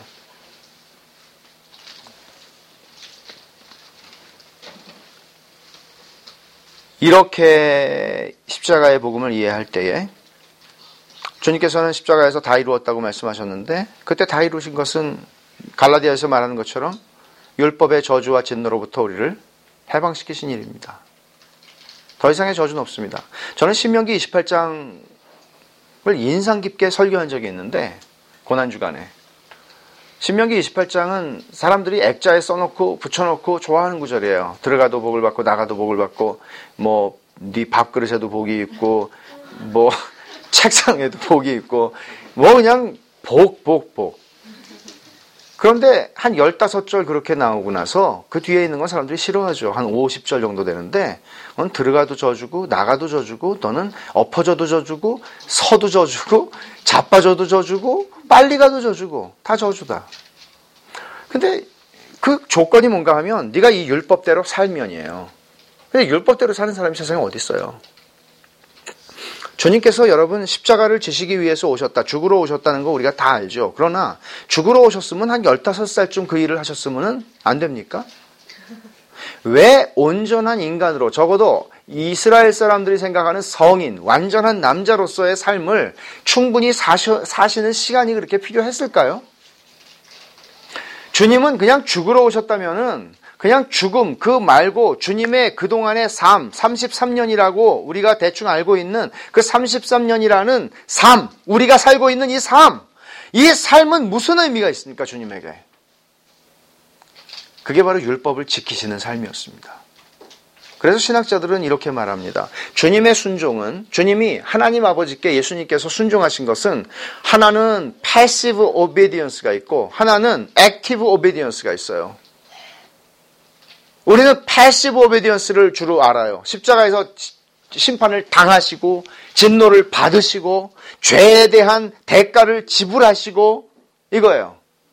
그러나 active obedience는 뭔가 하면 세례 요한에게 나가서 나를 세례를 베풀어서 하나님의 의를 이루는 게 합당하다라고 말씀하셨고 주님이야말로 하나님 아버지를 사랑하시되 마음을 다하고 목숨을 다하고 뜻을 다하여 사랑하셨고 주님은 인생을 사시면서 이웃을 사랑하되 원수까지도 자기처럼 사랑하실 만큼 주님은 그 율법을 당신의 행위와 순종으로서 마음으로서 완벽하게 지킨 아담 이래로 유일한 한 사람이었습니다. 그래서 예수님을 둘째 아담이라고 얘기하는 거예요. 첫째 아담은 실패했지만 둘째 아담은 성공했어요. 첫째 아담 때문에 우리는 다 죄인이 되었지만 둘째 아담 때문에 예수 그리스도의 순종하심을 통해서 모든 사람이 의에 이르게 되는 거예요. 그러면 예수님이 십자가에서 나의 죄를 위해서 죽으셨다는 것이 무슨 의미입니까? 그러면 죄값은 없어졌다고 쳐요. 그러면 우리는 이제 어떤 숙제를 가지고 있어요? 하나님께서 우리에게 주시는 율법의 명령을 따라서 삶으로서 행위로서 구원을 의로움을 성취해야 구원을 받는 거예요. 그냥 죄가 없어진 상태는 내가 구원을 받았다는 얘기가 아니에요. 죄가 없어졌다는 얘기죠. 빚을 갚았다는 얘기지 부자가 됐다는 얘기가 아니에요. 우리에게 없는 의를 하나님께 예수 그리스도께서 벌어 주시기 위해서 33년의 삶을 사신 거예요. 철저하게. 완벽하게. 산상보훈에서 얘기하고 있는 율법의 그 어마어마한 의미를 완전히 지키면서 사신 거예요. 그게 그리스도의 적극적인 순종, active obedience라고 하는 말의 의미예요. 그러면 여러분, 우리 것은 아무것도 없는 거죠. 죄의 값을 지불한 것도 없고, 의롭게 되기 위해서 우리가 한 일도 없어요. 예수를 믿는 자들에게 예수님께서 거저 주시는, 하나님께서 거저 주시는 것. 이게 복음이에요. 그러니까, 로마서 8장 32절에 찾아보세요. 로마서 8장 32절.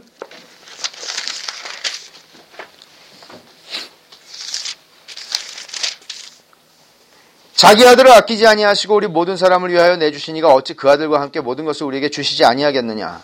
자, 복음을 제가 좀 설명을 간단하게 했지만 복음을 통해서 하나님은 극약 처방을 하신 겁니다. 극약 처방이라는 것은 하나님의 선하심을 죽어라고 믿지 못하는 인간들, 죄인들을 향해서 당신의 선하심을 증명하기 위해서 하나님은 십자가에 당신의 아들을 독생자를 이 땅에 보내셔서 우리가 눈으로 봐야 확인할 수 있는 인간 존재로 보내셔서 독생자를 보니 독생자의 영광을 보니 은혜와 진리가 충만했다고 그런 것처럼 하나님의 영광이 그 안에 풍성했 충만했다고 한 것처럼 요한 요한복음 1장에서 그 아들을 인간이 볼 수 있는 형상으로 보내셔서 그 아들에게 십자가에 달려서 우리 모두가 인류 역사가 부인할 수 없을 정도로의 사건을 통해서 당신의 아들을 잡아 죽이신 거예요. 여러분,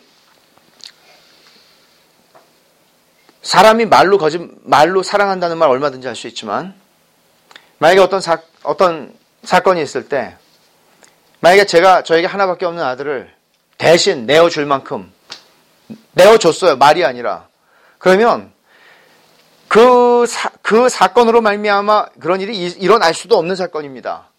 근데 그 사건으로 말미암아 생명을 얻게 된 사람이 있다면 그는 제가 그 사람에게 그 다음에 어떻게 하느냐 하는 어떤 그런 것들에 의해서가 아니라 이 사건 하나로 이미 나에 대한 그의 사랑은 증명이 된 거예요.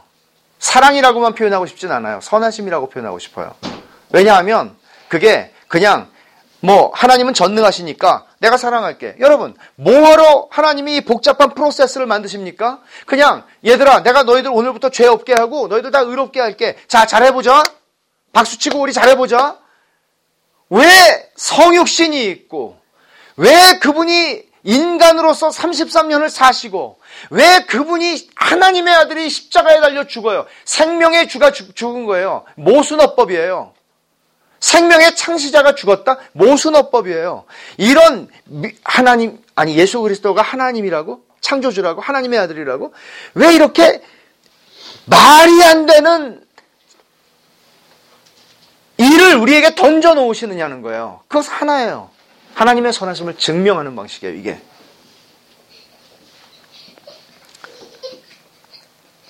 그래서 우리는 신앙이라고 하는 것을 생각할 때 신앙은 주관적인 영역이 있지만 객관적인 영역이 있어요. 객관적인 영역이라고 하는 것은 복음의 객관성이라고 하는 것을 여러분들이 어, 여기에 우리 신앙은 정초해야 돼요. 그 위에 우리의 신앙이 세워져야 돼요. 그것은 변함이 없는 사건이에요. 하나님께서 그 아들을 십자가에 매달아 죽이셨고 내가 그 예수를 믿음으로 말미암아 그리스도 예수 안에서 나에 대한 하나님의 나의 죄에 대한 하나님의 심판이 끝났어요. 이건 일어난 사건이에요. 캔슬했다가 다시 하고 캔슬했다가 다시 하고 이런 게 아니에요. 그건 일어난 사건이에요. 내가 주님을 사랑하는 마음이 있든지 없든지, 내가 주님의 임재를 느끼고 살든지 아니든지, 내가 범죄하고 있든지 아니든지, 그것은 일어난 사건이라는 거예요. 복음은 이렇게 큰 것이에요. 그 하나님의 선함은 우리의 행동 여하에 따라서 물렀다가 다시 했다, 물렀다 다시 했다 하는 게 아니라고요. 이게 복음의 사건이죠. 자기 아들을 아끼지 않으신 분이 우리 모든 사람을 위해서 내어주신 분이 그 아들과 함께 모든 걸 주지 않겠냐는 거예요. 그럼 이 전제에서 여러분 인생에서 일어나는 모든 일 속에서 하나님의 선하심을 왜 내가 실패했지? 왜 내가 이 일이 안 됐지? 하나님이 선하시지 않은가? 라는 질문이 아니라 복음이라고 하는 창을 통해서 내 인생에 일어나는 모든 사건과 사회에 일어나고 역사와 민족에 일어나는 사건들을 복음이라는 창문을 통해서 우리는 봐야 된다는 거예요. 그런데 처음에 복음의 창이 열쇠구멍처럼 생기는 게 중생과 회심이에요. 그 다음에 여러분들이 해야 하는 평생에 해야 하는 일이 뭔가 하면 이 열쇠구멍이 이제는 좀 이만해지고 그 다음에는 좀 더 넓어지고 어떻게 얼만큼 넓어져야 되나 하면 제가 작년에 부산에 집회를 갔는데 아이 뭐 호텔은 좀 그렇고 어느 분이 대접하겠다 그래서 그 집에서 묵으세요. 그래서 예 그러고 갔는데 요즘 한국이 좋아요. 깜짝 놀랐어요. 한 30몇 층 건물인데 아래는 뭐 가게들도 있고, 근데 다 이제 아파트 같은 거예요. 근데 꼭대기 두 층 정도가 게스트하우스예요. 그래서 그 주민들의 손님이 오면 호텔처럼 이렇게 어, 펜트하우스 이렇게 해놓은 건데 들어가 보니까 다 유리예요. 갑자기 창피해지는 옷 옷을 벗을 수가 없는 다 이 다 또 블라인드 다 있어. 근데 생각해 보세요. 다 유리예요. 다 창문이에요. 여러분들이 복음의 풍성함을 통해서 여러분 인생에 일어나는 모든 일을 해석하고 바라볼 수 있다면, 복음이라는 렌즈를 통해서 여러분에게 일어나는 일들을 바라볼 수 있다면, 여러분, 어디를 봐도 우리는 하나님의 선하심을 보는 거예요. 이 창문이 여기에만 있는 게 아니고 우리를 다 둘러싸고 있다면 내가 그 복음의 은혜 속에서 내 인생을 조망하고 내 주변의 사람들을 바라보고 한다면 우리는 그 모든 속에서 하나님의 선하심을 보는 거예요.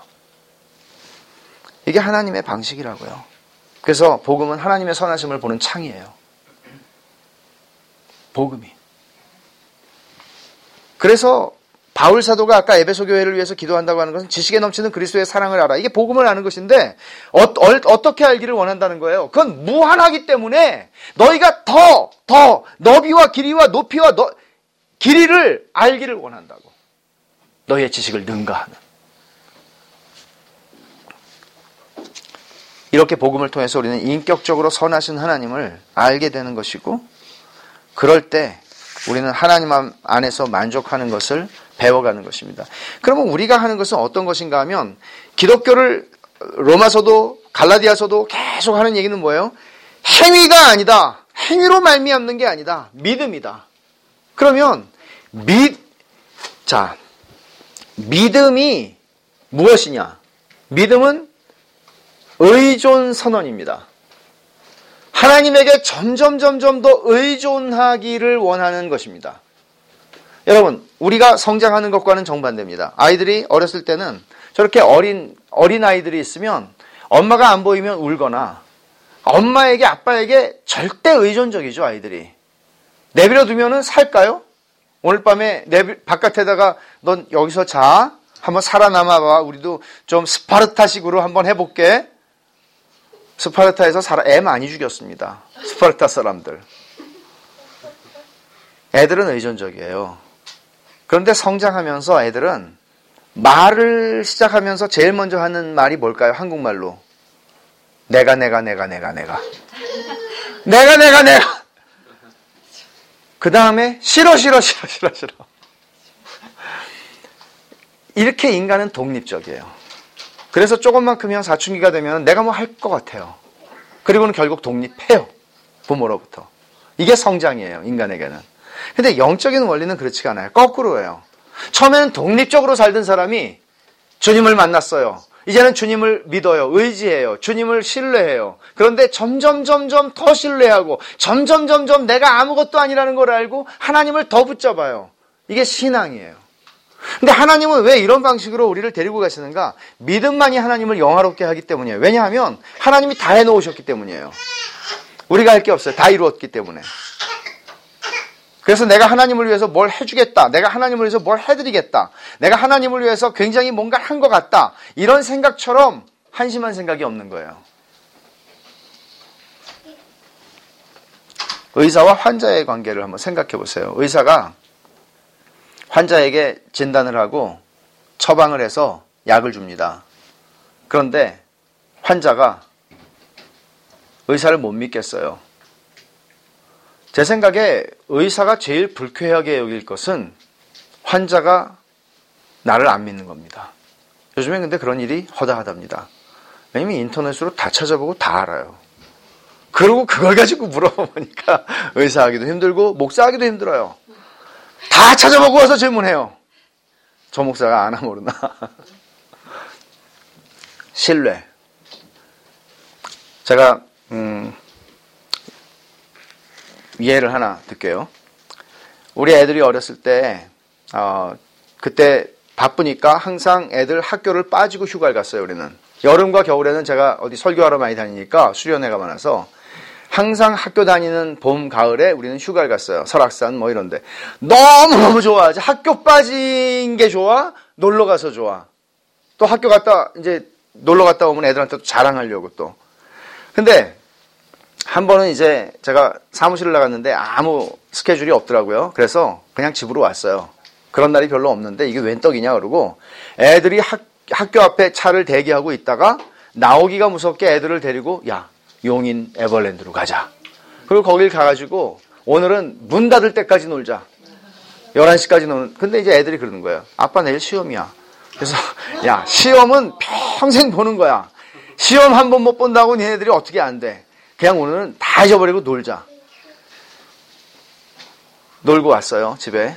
애들이 이제 둘이서 자는데, 여름 좀 더운 날이었어요. 애들 이제 자는데 소곤소곤 하는 게 들려 잠결에 난 피곤해 죽겠는데 잠결에 애들이 얘기하는데 뭐라고 얘기하냐면 딸내미가 그래요. 오빠한테 오빠 우리 아빠 진짜 좋지.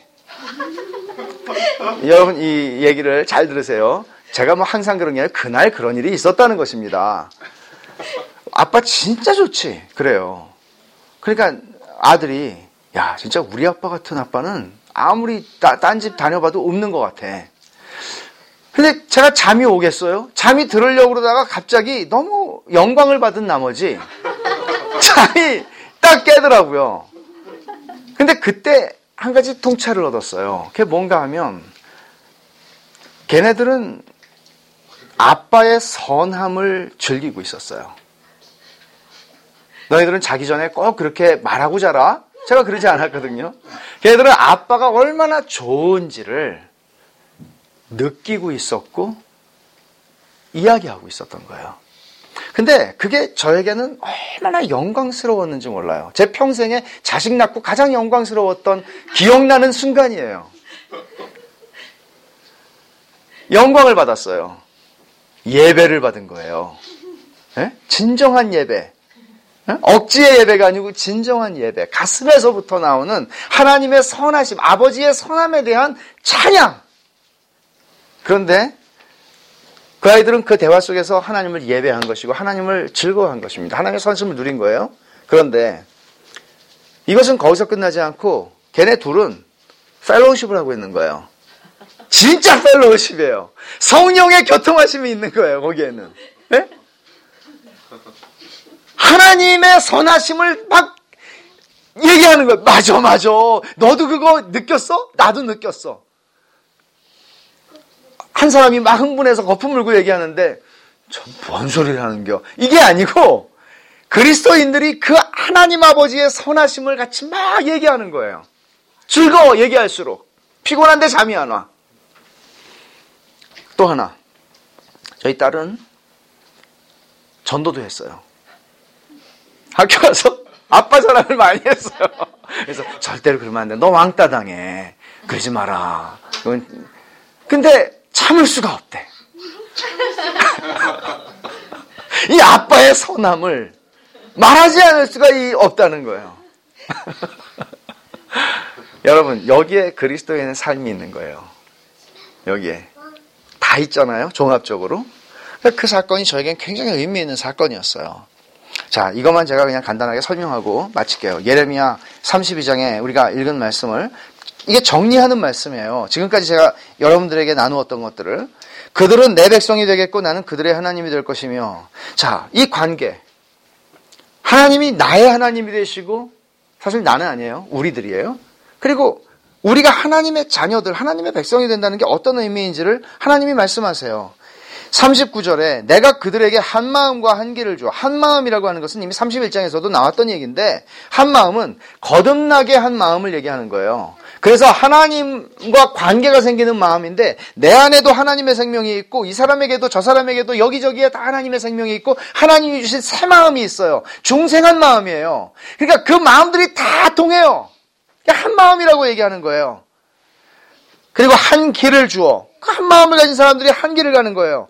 자기들과 자기들의 후손의 복을 위하여. 자, 39절, 40절, 41절에 반복되는 말이 있습니다. 여러분이 가진 새 번역으로 제가 확인을 해보니까 어, 번역을 잘한 번역이죠, 사실은. 히브리어로는 약간의 차이가 있으니까. 39절에 제가 보는 성경으로 제가 얘기를 할게요. 자기들과 자기 후손의 복을 위하여라고 그랬어요. 복이라는 단어가 나왔어요. 40절에 내가 그들에게 잘해준다 그렇게 표현한 것 같아요. 새 번역에는 복을 주기 위하여라고 개혁, 개혁 개정은 또 얘기해요. 복이라는 단어가 또 나옵니다. 41절에 내가 기쁨으로 그들에게 복을 주되라고 그러죠. 그럼 복을 준다는 말은 우리가 중국적인 개념으로 이해를 하기가 쉬운데 여기 성경에서 얘기하고 있는 강조는 뭔지 아세요? 이 복이라는 단어는 하나님의 선하심이라는 단어예요. 선하심이라는 단어예요, 이게. 하나님이 천지를 창조하시고 보시기에 좋았다. 그 좋았다라는 단어는 하나님의 선하심이 창조 만물에 다 깃들어 있다는 얘기를 하는 거예요. 하나님의 성품이. 여기서 말하는 복을 준다는 것은 우리가 하나님의 복을 받는다는 개념은 뭔가 하면 하나님이 우리에게 선을 베풀어 주시겠다는 거예요. 선을 베풀어 주신다. doing good. doing good. 하나님이 선을 우리에게 행하신다는 얘기예요. 그럼 선을 행하신다. 이게 하나님이 여기서 반복적으로 말씀하시는 것인데 그 선을 행한다는 게 어떤 의미인지를 봅시다. 자기와 자기 후손들의 복을 위하여 항상 나를 경외하게 하고 나를 경외하게 한다고 그랬죠. 그게 자 아까 제가 설명한 거 하나님이 우리에게 기쁨을 주셔서 복을 주셔서 선을 행하셔서 선하심을 알게 되고 우리 애들이 아빠가 그냥 하루 데리고 가서 놀았던 거에 감격을 해서 아빠는 너무 좋아. 애들이 저에게 뇌물을 줘서 용인 놀러 가요 해서 간 게 아니라 아빠가 애들을 기쁘게 해주고 싶어서 데리고 간 거란 말이에요. 근데 애들은 그거에 대해서 반응을 하는 거예요, 그냥. 아빠가 선을 베푼 것에 대해서 반응을 하는 거예요. 그게 나를 경외하게 하고라는 말인데 경외한다는 말을 어, New Living Translation은 번역을 이렇게 했어요. 어, 하나님을 예배하고 싶은, worship하고 싶은 desire. 여러분, worship하고 싶은 desire를 언제 느끼셨습니까? 주일날 아침에, 아이, 또 늦었네. 이거 말고, 막, 어? 가다가 또 부부가 차 안에서 싸우고, 뭐, 허다하죠. 너 때문에 늦었다. 넌 다음 주부터 그러면 어, 교회 옮긴다. 뭐, 이런, 이런 게 아니라 그냥 여러분들이 직장에서 일하고 있다가 혹은 집에서 자려고 누워 있다가 갑자기 하나님을 월십하고 싶은 디자이어가 내 속에서 일어나는 거죠. 왜 그럴까요? 무엇이 우리로 하여금 하나님을 예배하고 싶은 갈망을 열망을 만드는 걸까요? 하나님의 선하심을 경험하는 거예요. 맛 보는 거예요. 그래서 경외하게 하고 내가 그들에게 복을 주기 위하여 그들을 떠나지 아니하리라 하는 영원한 언약. 그 영원한 언약의 내용이 뭔가 하면 내가 너희에게 복을 준다는 얘기인데 복을 주기 위하여 그들을 떠나지 않는다 하는 것은 내가 너희에게 선을 베푸는 것을 절대로 스탑하는 일이 없을 거다 하는 얘기예요. 그러니까 스탑하는 일이 없다. 그 얘기는 무슨 얘기하면 나에게 무슨 일이 일어나든지 나에게 좋아 보이는 일, 나빠 보이는 일, 나쁜 일은 없어요. 그리스도인에게는 나빠 보이는 일은 많아요. 나쁜 일은 없어요. 궁극적으로 다 선한 거예요. 그러면 그 모든 일 속에서 하나님은 나에게 선을 지금 베풀고 계시는 거예요. stop하는 일이 없으니까. 그게 영원한 언약, 하나님이 영원한 약속을 주신 내용이에요. 그리고 나를 경외함을 그들의 마음에 두어 이게 바로 desire를 주시는데 어떤 desire요? 하나님을 예배하고 경배하고 싶은 desire. 그래서 어떻게 한다고요? 40절 마지막에 나를 떠나지 않게 하고 이스라엘 백성들의 역사를 보면 계속 하나님을 떠나는 역사예요. 밥 먹고 배부르면 앉아 있다가 조금 생각나면 또 떠나고 또 딴 생각나면 떠나고 호세아의 부인인 고멜처럼 계속 하나님을 떠나는 역사예요. 우리들도 그렇죠. 그런데 하나님 뭐라고 그러세요? 그 마음을 너희 속에 그 desire를 줘서 나는 하나님하고 같이 있고 싶고 하나님을 예배하고 싶고 하나님의 선하심을 노래하고 싶고 하나님하고 지금 조용히 기도하고 싶고 하나님하고 만나고 싶고 그런 마음을 우리 속에 주셔서 너희가 나를 떠나지 않게 만들겠다는 거죠. 어떻게? 이게 바로 복음의 약속이에요. 예수 그리스도의 십자가의 은혜를 통해서 우리가 그렇게 되게 만드시겠다는 거예요. 어떻게? 하나님의 선하심을 누, 눈, 눈 씻고 찾아봐도 찾을 수 없는 인생들에게 에덴 동산 밖에 사는 인생들에게 복음이라고 하는 창을 열어주셔서 우리에게 하나님의 선하심을 보게 하시고 그 하나님의 선하심을 통해서 그 하나님 나는 하나님 떠날 수 없습니다. 나는 세상을 다 잃어버려도 나 하나님 떠날 수 없습니다. 이렇게 만드신다는 거죠. 이게 하나님의 약속이에요. 그리고 41절에 내가 기쁨으로 그들에게 복을 주되 무슨 얘기예요? 분명히 나의 마음과 정성을 다하여 그들을 이 땅에 심으리라. 너희는 마음과 정성을 다해서 나를 사랑하라. 율법이에요. 그런데 우리에게만 요구하시지 않아요. 하나님이 말씀하시죠, 먼저. 내가 내 마음과 정성을 다해 분명히 그들을 이 땅에 심으리라. 내 마음과 정성을 다해서 너희들을 내가 복을 주겠다. 그런데 더 놀라운 것은 41절 초반에 내가 기쁨으로 복을 주겠다. 기쁨으로 선을 베풀겠다. 말하자면 여러분 제가 여러분보다 인생에 약간 선배죠. 우리 애들이 24살이니까 그러면 애들을 기르면서 하나님의 마음을 많이 느끼게 될 때가 많아요. 그런데 뭐 항상 사랑스럽지 않거든요. 저도 그랬을 것이고 저희 부모님에게 그런데 항상 선을 베푸는 것이죠. 자식에게.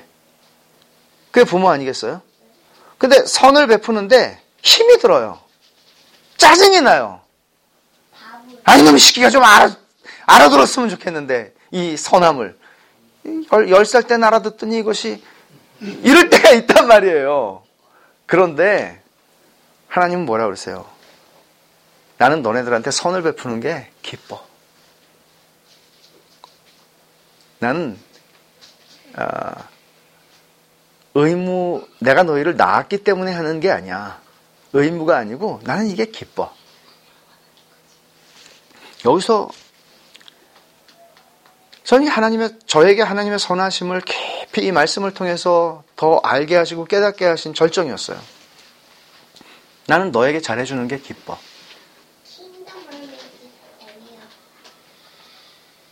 다니엘 풀러라고 하는 신학자가 여러분 mission statement라는 말 한동안 유행해가지고 근데 책상에다가 mission statement 액자에다가 다 걸어가지고 써놨다고 한번 생각해 보세요. 아침마다 그걸 읽어요. 근데 하나님의 mission statement가 있다고 데니엘 풀러가 얘기해요. 그 뭘까요? 그러니까 상상해 보세요. 하나님이 아침에 일찍 일어나세요. 우리가 어떤 사람이 일어나는 것보다 더 일찍 일어나세요. 뭐 주무시지 않지만 이제 표현하자면 일어났어요. 그리고 하나님이 책상 머리로 가셨어요. 책상 앞에 앉으셨어요. 그리고 이제 오늘 할 일이 뭐지? 그 나의 미션 스테이트먼트부터 읽어보자. 그러고서 이렇게 액자, 책상 머리에 있는 액자를 보셨어요. 근데 거기에 뭐라고 써있을까요? 음. 이 구절을 설명하면서 다니엘 플러는 이렇게 말해요. 나의 사명은 하나님의 사명이에요. To serve. 그리고 밑줄을 이렇게 걸어놓고 네 이름을 거기다 써라. 그렇게 써놨어요. 신학책에 또 그런, 그런 무슨 워북도 아니 무슨 이상한 그런 건 처음 봤는데 네 이름을 써라는데 굉장히 감격이 됐어요. 하나님의 사명은 형의 길을 섬기는 것이다. 근데 저는 그 시간에 아직도 안 일어났어요. 자고 있어요. 그래서 하나님은 오늘 저의 일정을 살피시고 하나님의 기쁘신 뜻을 위해서 저의 인생을 계획하시고 예비하시고 필요가 무엇일지 저는 알지도 못하고 잠자고 있는데 준비해 놓으시고 사람을 주시고 환경을 주신다는 이 예레미야의 이 약속 안에는 그것이 담겨져 있는 거예요. 너무나 놀라운 것이죠. 그래서 세 가지 과제를 여러분들에게 드리고 마칩니다. 첫째는 복음의 창으로 여러분의 과거를 보고 해석하세요. 자서전을 다 쓰세요. 자서전을 쓴다는 건 뭐 우리는 나는 우리 할아버지 할머니 뭐 조상 때부터 어떤 조상이고 뭐 이런 얘기를 쓰라는 게 아니라 노트를 펴놓고 아니면 컴퓨터 앞에서 여러분의 삶에서 생각나는 사건을 하나씩 하나씩 써내려가 보세요. 그 속에 하나님의 선하심이 어떻게 나타났는지. 확인이 안 된 거는 그냥 체크해 놓고 또 놔두세요. 그리고 하나님 앞에 계속 나아가세요. 저는 이게 굉장히 필요한 생각, 필요한 부분이라고 생각해요. 이거는 부부관계 좋아지는 데도 굉장히 중요한 부분이에요. 왜냐하면 우리는 히스토리를 알아야 되거든요. 근데 나도 묻어놓은 거를 내가 왜 얘기해? 이게 있어요. 두 번째, 어, 복음의 창으로 여러분의 장래에 하나님이 베푸실 은혜를 기대하세요. 저는 이제 한국을 들어가요. 7월 말에. 12년 동안의 미국의 생활을 접고 한국으로 들어가는데 어, 집이 없어요. 한국에 들어가면. 그리고 돈이 없어요. 그리고 올해는 교회가 없어요. 가족도 없어요. 대책 없는 50대 아저씨죠. 그러면 저는 장례를 보면서 어떤 생각을 해야 될까요? 여전히 믿음의 싸움이 필요한데 불안할 때도 있죠. 그러나 여전히 저의 장래에 대한 저의 기조, 장래에 대한 저의 가장 흘러가고 있는 흔들림 없는 것은 기대감이에요. 기대감. 무슨 기대감이에요? 존 파이퍼가 얘기했던 future grace예요. 장래에 하나님이 주실 은혜. 어떤 은혜를 예비하실까? 왜냐하면 하나님의 mission statement를 아니까. 이 약속을 아니까. 여러분들의 장래에 대해서도 여러분들은 그것을 기대하셔야 돼요. 아씨, 나는 장래가 좀 암울해 보여. 어두, 어두운 것 같아. 뭔가 희망이 없는 것 같아가 아니라 그 속에서 하나님은 당신의 예비하시는 은혜가 있다는 것이죠. 그리고 오늘 아침에 여러분들이 아마 묵상하셨던 말씀 같은데 시편 34편에 너희는 여호와의 선하심을 맛보아 알라고 했던 그 과업을 이와 같은 일들을 통해서 여러분들은 하셔야 하는 것이에요. 기도하겠습니다. 하나님 아버지 감사합니다. 저희들에게 아, 이 저녁에 하나님의 선하심을 아는 것이 저희의 인생에 얼마나 큰 축복이고 또 하나님께서는 그것을 저희들에게 찾아내라고 하신 것이 아니라 너무나 선명하게 우리 주 예수 그리스도를 이 땅에 보내셔서 십자가에서 죽으시기까지 행하신 그 모든 일을 통하여 저희들에게 그것을 알게 하시고 자기 아들을 아끼지 아니하시고 내어 주시니가 어찌 그 아들과 함께 모든 것을 우리에게 주지 아니하시겠는가 하는 이 너무나 논리적이고 너무나 분명한 어, 저희의 확신으로 인도하는 이와 같은 어, 복음의 논리와 말씀을 저희들에게 주시는 것을 감사합니다. 하나님 아버지, 저희들이 이 복음에 그리스도의 사랑, 우리의 지식을 능가하는 그 사랑, 그 사랑의 넓이와 길이와 높이와 이 모든 것들을 더 깊이 알아갈 수 있도록 하나님을 더 알도록 저희들을 붙들어 주시기를 원합니다. 저희에게 일어나고 있는 현재의 상황이 고통스러울 때가 있고 또 과거의 어떤 사건 때문에 묶여 있어서 하나님이 선하다는 것을 믿지 못해 하는 지체들도 있을 것이고 장래에 대한 불안함 때문에 숨이 막히는 것 같은 그런 상황도 있을 수 있는데 하나님 아버지 저희들을 긍휼히 여기셔서 저희들에게 있는 문제가 해결되는 것보다도 더 크고 비교할 수 없이 크신 하나님을 그 선하심을 알므로 하나님께서 저희들을 이끄시는 그 영광스러운 부르심, 하나님의 선하심을 놀랍게 즐거워하면서 행복하게 갈 수 있는 길로 부르신 것을 저희가 놓치지 않고 저희의 현재의 고난 속에서도 과거의 아픔 속에서도 장래의 불안함 속에서도 이것을 누릴 수 있게 하여 주시옵소서. 그래서 영원한 하나님의 나라에서 저희들이 저희들의 인생을 향하신 하나님의 감추어졌고 보이지 않았던 그 손길과 마음과 선하심을 다 보게 될 때에 저희들의 입이 다물어질 것이고 저희들이 불평하고 원망했던 것들이 너무나 부끄러울 것이고 그때 저희들은 감격하고 하나님께 찬송과 영광과 예배를 돌리게 될 텐데 주님 그와 같은 전망을 지금도 가지게 하여 주셔서 저희로 하여금 이 땅을 영원의 관점에서 보며 살아갈 수 있도록 도와주시옵소서. 예수님의 이름으로 기도하옵나이다. 아멘.